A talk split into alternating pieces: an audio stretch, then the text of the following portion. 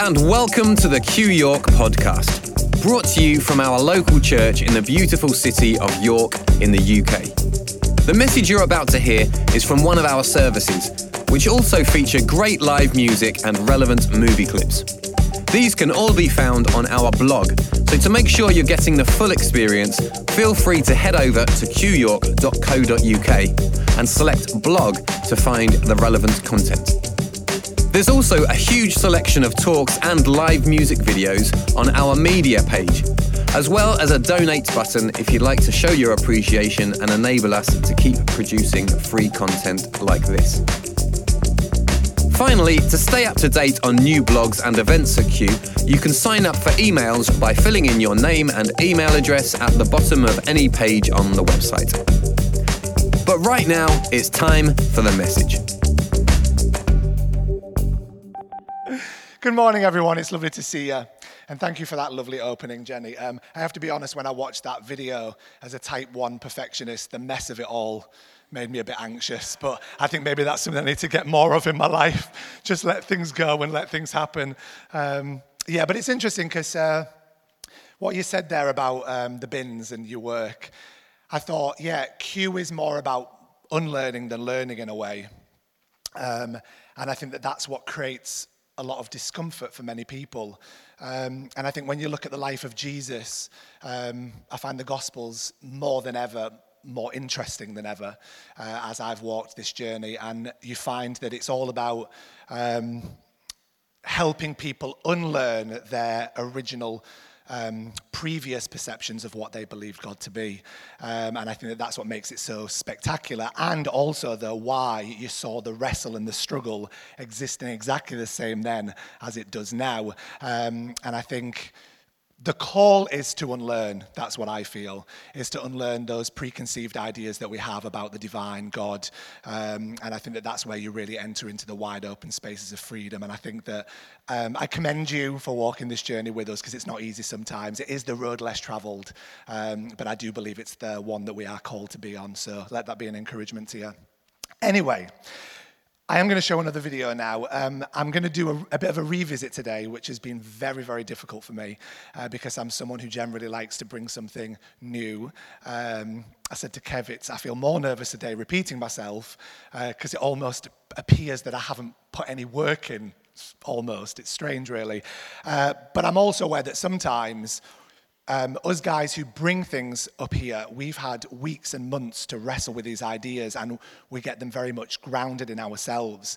And you who then hear it maybe for the first time as, an, as a new concept, uh, we throw it at you in twenty minutes, and then sometimes you think, okay, well, let's move on, when actually those things can be very, very good and very helpful to hear again. Uh, so I'm going to bring some ideas that I've brought before today, and hopefully they'll benefit you. But to start with, I'd just like to show this little clip.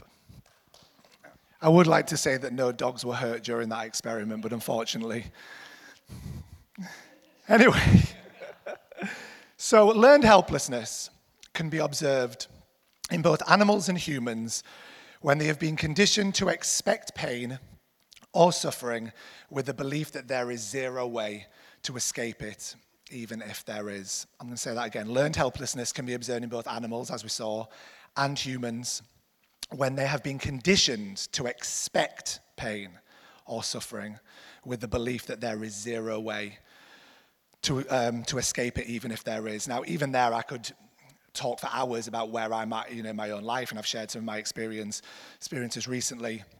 Um, that term, to expect pain, is really profound. It's when you are constantly on high alert with the belief that at any point in time, something could occur, um, which I'm going to talk a little bit more about as, as we go through today.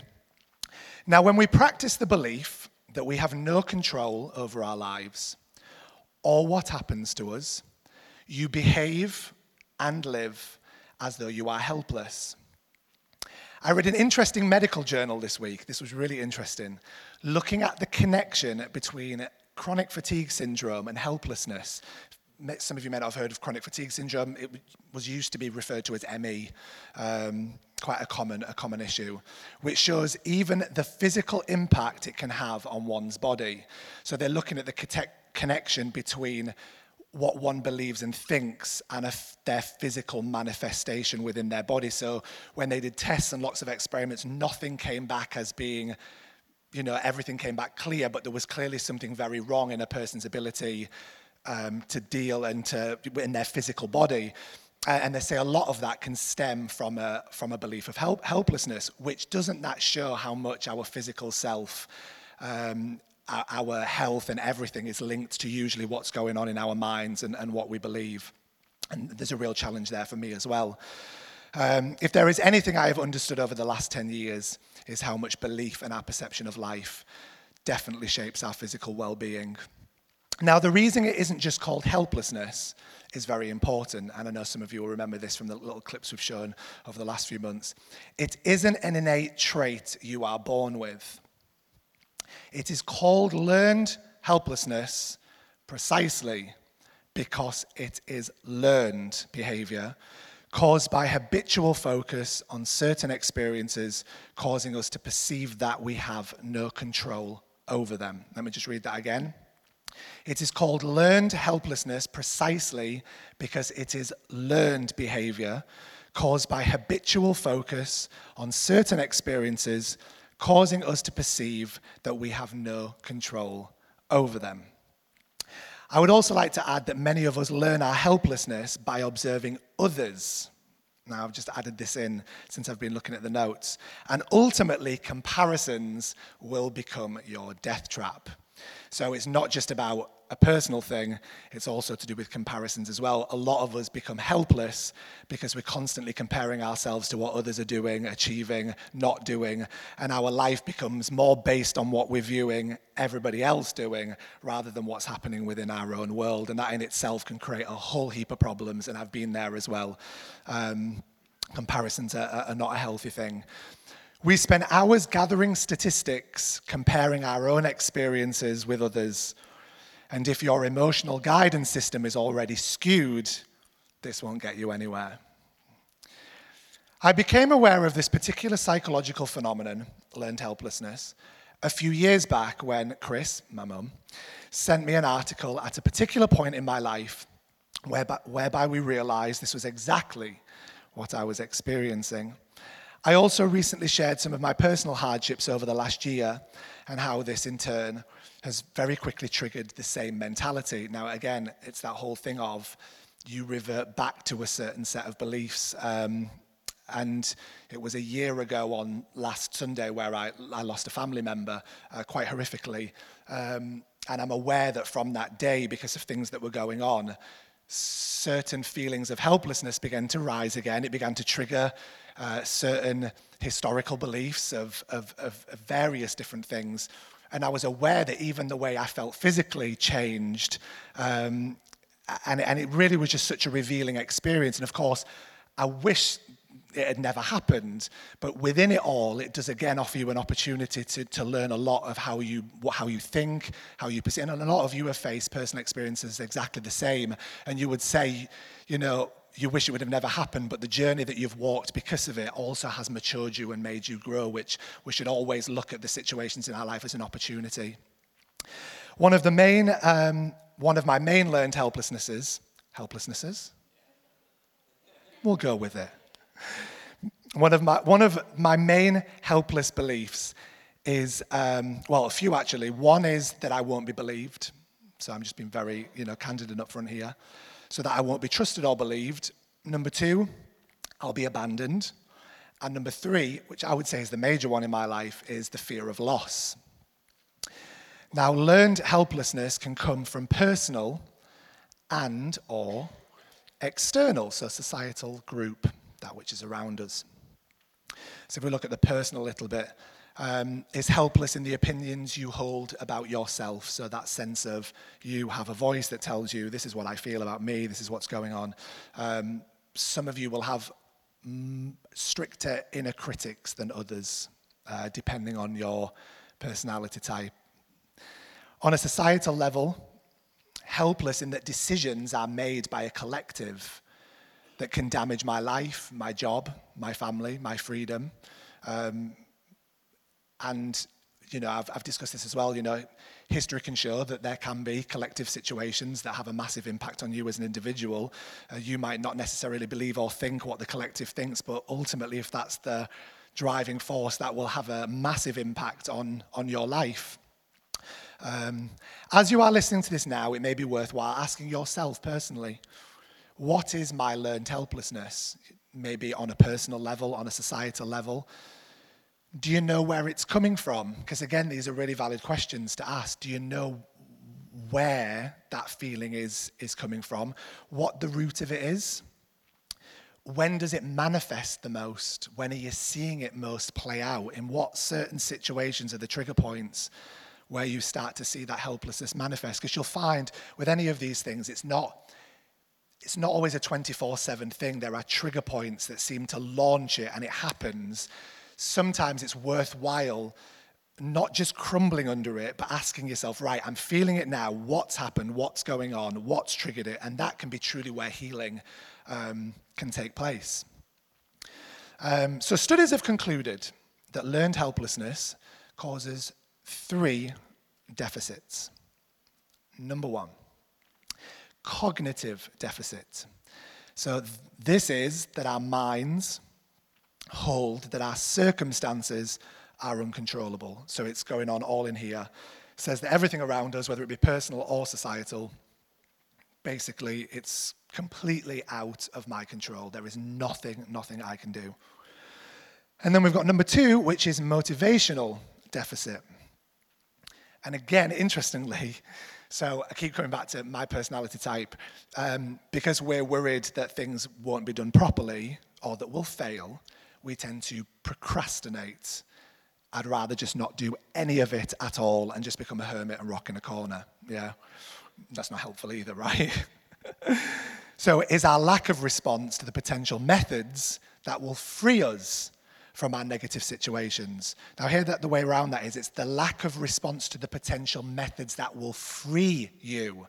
Now that's an interesting one, because you can be in a situation where people offer you methods to fix something and you have such a motivational deficit that someone is offering you the keys to free you and it's like all of it just seems too much and you'd almost rather stay where you are, because it's like better the devil you know than the devil you don't kind of thing. You get what I mean?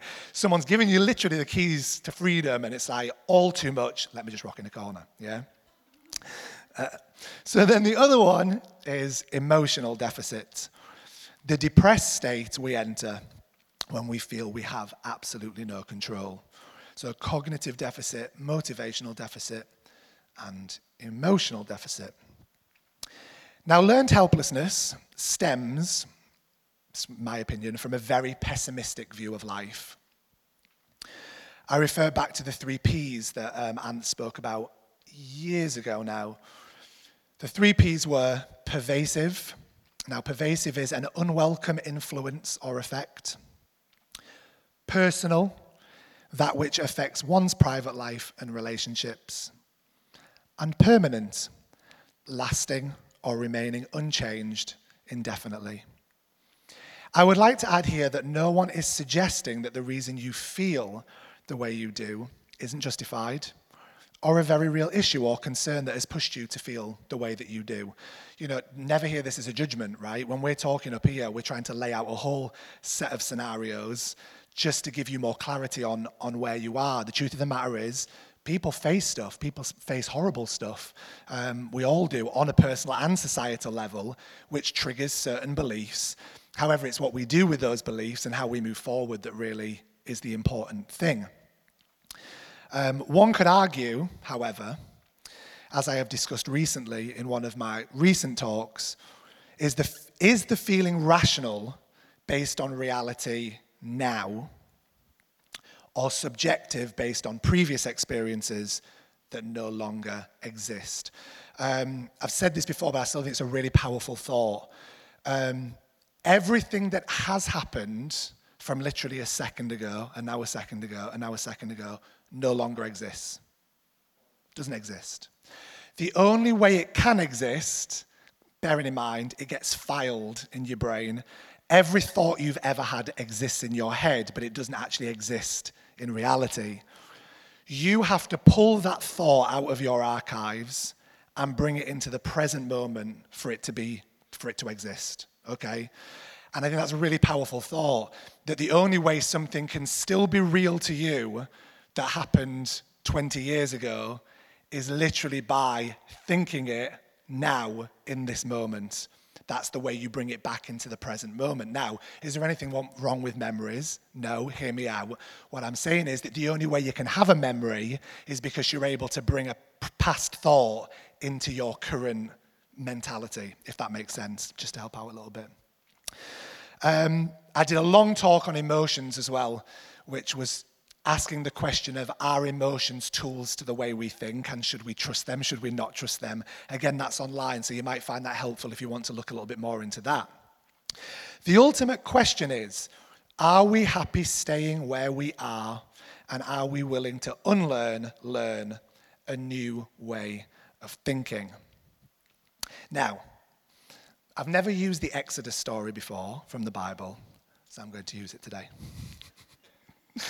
The Israelites, it's my favorite story, seriously. Absolutely love it. I think you can learn so much from the Israelites in the Exodus story. I think it teaches pretty much everything. I think it's incredible. Um, it's a great example of learned helplessness. It just is. If anything, it's one of the main, main, I would say, keys of key points of the story. They were bearing horrific burdens and saw zero way out. They accepted it and lived under its weight. Did you know that most power structures are only held up by the lie that you're powerless, right? Now, when I use the term power structures, most people instantly go to politics and governments. I'm, I'm, that's also part of it, but I'm not really referring to that. I mean more the power structures that exist within your own mind, okay, the voice within your head that's driving the way you think. So the only way that those thoughts can drive you is because you've surrendered yourself as powerless to those thoughts. Um, I remember years ago again, and we've had some great talks, haven't we, over the years, um, when Ant talked about your mind being like an air traffic control center where you decide what you allow to land. Um, and basically we don't realize as we give, we're giving things permission to land all the time that we really, we really shouldn't be. Um, so that's, you know, something to think about. Every revolution has come on the back of learning that one has more power than they thought. Some of you may need a, a revolution within your own mind and a revolution within your own your own life. It's like the film Ants. Um, it takes, it's just one puny ant by itself can't do anything, but then when all of the ants stand up together, um, it, it creates an incredible thing. When the Israelites were delivered, ironically, and this is where it, it becomes really interesting, they resist because they had become blind to the possibilities beyond their slavery. You could call that a motivational deficit, right? Um, the whole thing was just was just too much. Um, even though manna and water and the promised land, a land flowing with milk and honey, was all said you will have this, they actually preferred the certainty of slavery than they did the dizziness of the unknown in a way. Um, I am very aware in myself that I become so used to feeling a certain way that I struggle to know or trust that there can be anything beyond that feeling. Um, one of the reasons why, um, again, coming back to the things like chronic fatigue and things like that, one of the reasons why it can be a struggle to overcome that, you get so used to feeling so unwell that your body adjusts to it and it literally becomes the norm. Your brain tells you this is how you should feel. Um, which, I mean, isn't that incredible that, you know, your body can literally manifest what your mind, mind is thinking? Whilst they have been freed from slavery, the slavery still exists within their minds as a pervasive, personal, and permanent reality. Now, the most powerful antidote to learned helplessness is realistic and rational optimism. Anybody think they're an optimist? A few of you. A few little. If you can learn you are helpless, you can also learn optimism and hope. And I love the, the thing that we learn about hope is that uh, there may just be, the final word has not yet been spoken, and there may just be another word after that. And I love the term. I, I just recently this week thought, where there's a will, there's a way. And I thought, ah, oh, that makes more sense to me now. Where there's a will, will as in I have that determination, that sense of I want to push for optimism. I don't want to live a pessimistic life. I want to be optimistic. Like, you know, life is good. Um, where there's a will, there will be a way. Um, I thought it was a really powerful statement. On a rational level, in any situation, these are good questions to ask. Number one, is this going to last forever, permanent, or is it temporary? This too shall pass. Number two, will this pervade every aspect of my life, or am I, because of my attention to it, feeding it and allowing, allowing it to permeate every area of my existence? Number three, is it my fault, personal, or a result of others and society? Either way, one must hold an accurate and rational perspective without judgment, allowing us to move forward rather than descend further into helplessness. Now, habits are simply beliefs that have gained momentum and now occupy the main space of your thought processes. So all it is is repeated scenarios that you do over and over again. They gain momentum until it just becomes it just becomes a normal thing in your life. They are and have become the object of your attention. One of the reasons why it's hard to break habits is because all you're ever thinking about is the thing that's the habit. It takes up all your attention, and therefore we continue to practice these thoughts, and in turn it remains our reality. And I've said this before, the worst thing you can do to help somebody quit smoking is talk about smoking. If the conversation is about quitting smoking, all you're doing is talking about smoking, and a person who's a smoker will then think, oh, I really want a cigarette.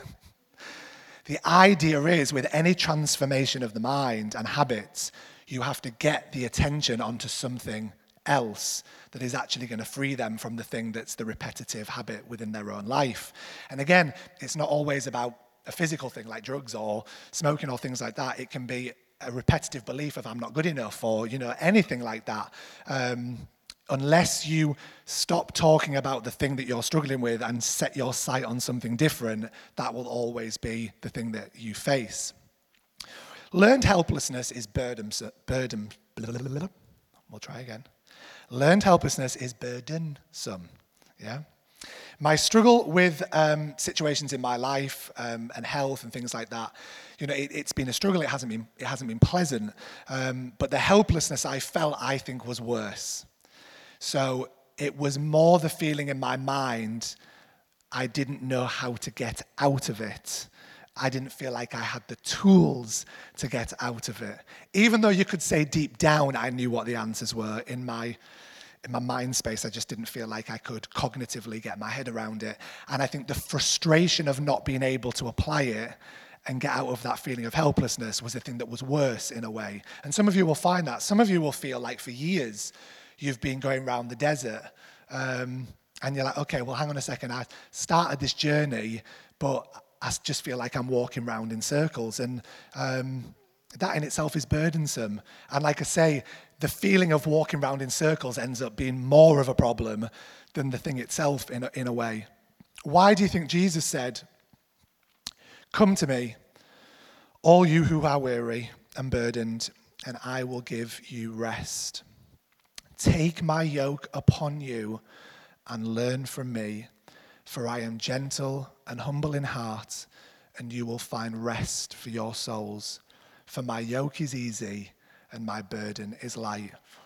Some great things were said, you know.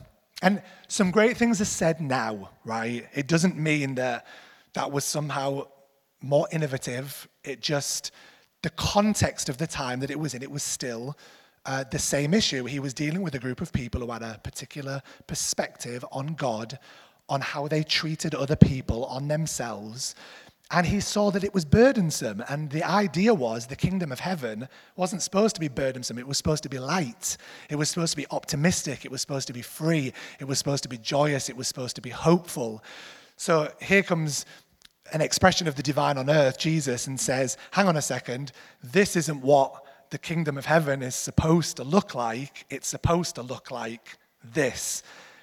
As a reminder, my yoke is easy and my burden is light. And if you're feeling heavy, come to me and I'll teach you a new way. And I think that that's what we're trying to do here at Q in many different ways. Jesus' objective was to get the people to unlearn their faulty images of God and thus of themselves. Um, I believe that most people's idea of God is often shaped by a faulty image of themselves. Um, we make God small, we make God petty, we make him the same as how we feel, when actually the divine operates in its, I'm going to say this, in its own realm. Now, that doesn't mean I believe it's like up there, down here. I'm not talking about that. The divine exists within a realm that is not swayed by your negative opinion of yourself. It's saying, come to me and align with me and my views of you. Um, one could argue, and again, any good psychologist would never, how do I say this? If they were to come down to a level of sadness of their client, they wouldn't be able to help their client. Their objective is to lift them out of their feeling of despair. And this is why I feel that God's saying, come to me and meet me where I am in this realm of absolute alignment and beauty. And I think the call is still there today for us all. Another one, peace I give to you. Let not your hearts be troubled, and let not them be afraid. Another one, all things are working together for the good of those who love him. Most of us are still dualistic in our mentality. Therefore, we don't allow all of it to be part of our story. Um, the truth of the matter is, all of the, ne- I say negative because that sounds dualistic, but all of the things that you face that you view as negative are only ever pushing you to become the you that you can be, yeah, if you allow it to. Never worry about anything, but allow the peace that um, of God um, to transform your heart and mind. So in closing, done well for time, because Danny's going to come and finish with a song. I hope this has been helpful to you and been clear. Um, just a couple of paragraphs to end. We cannot focus upon the weaknesses of both ourselves and others and expect it to evoke strength. Say it again. We cannot focus upon the weaknesses of both ourselves and others and expect it to evoke strength. Here's another one that I wrote this week. You cannot focus on the things others are doing wrong and expect it to make you feel better.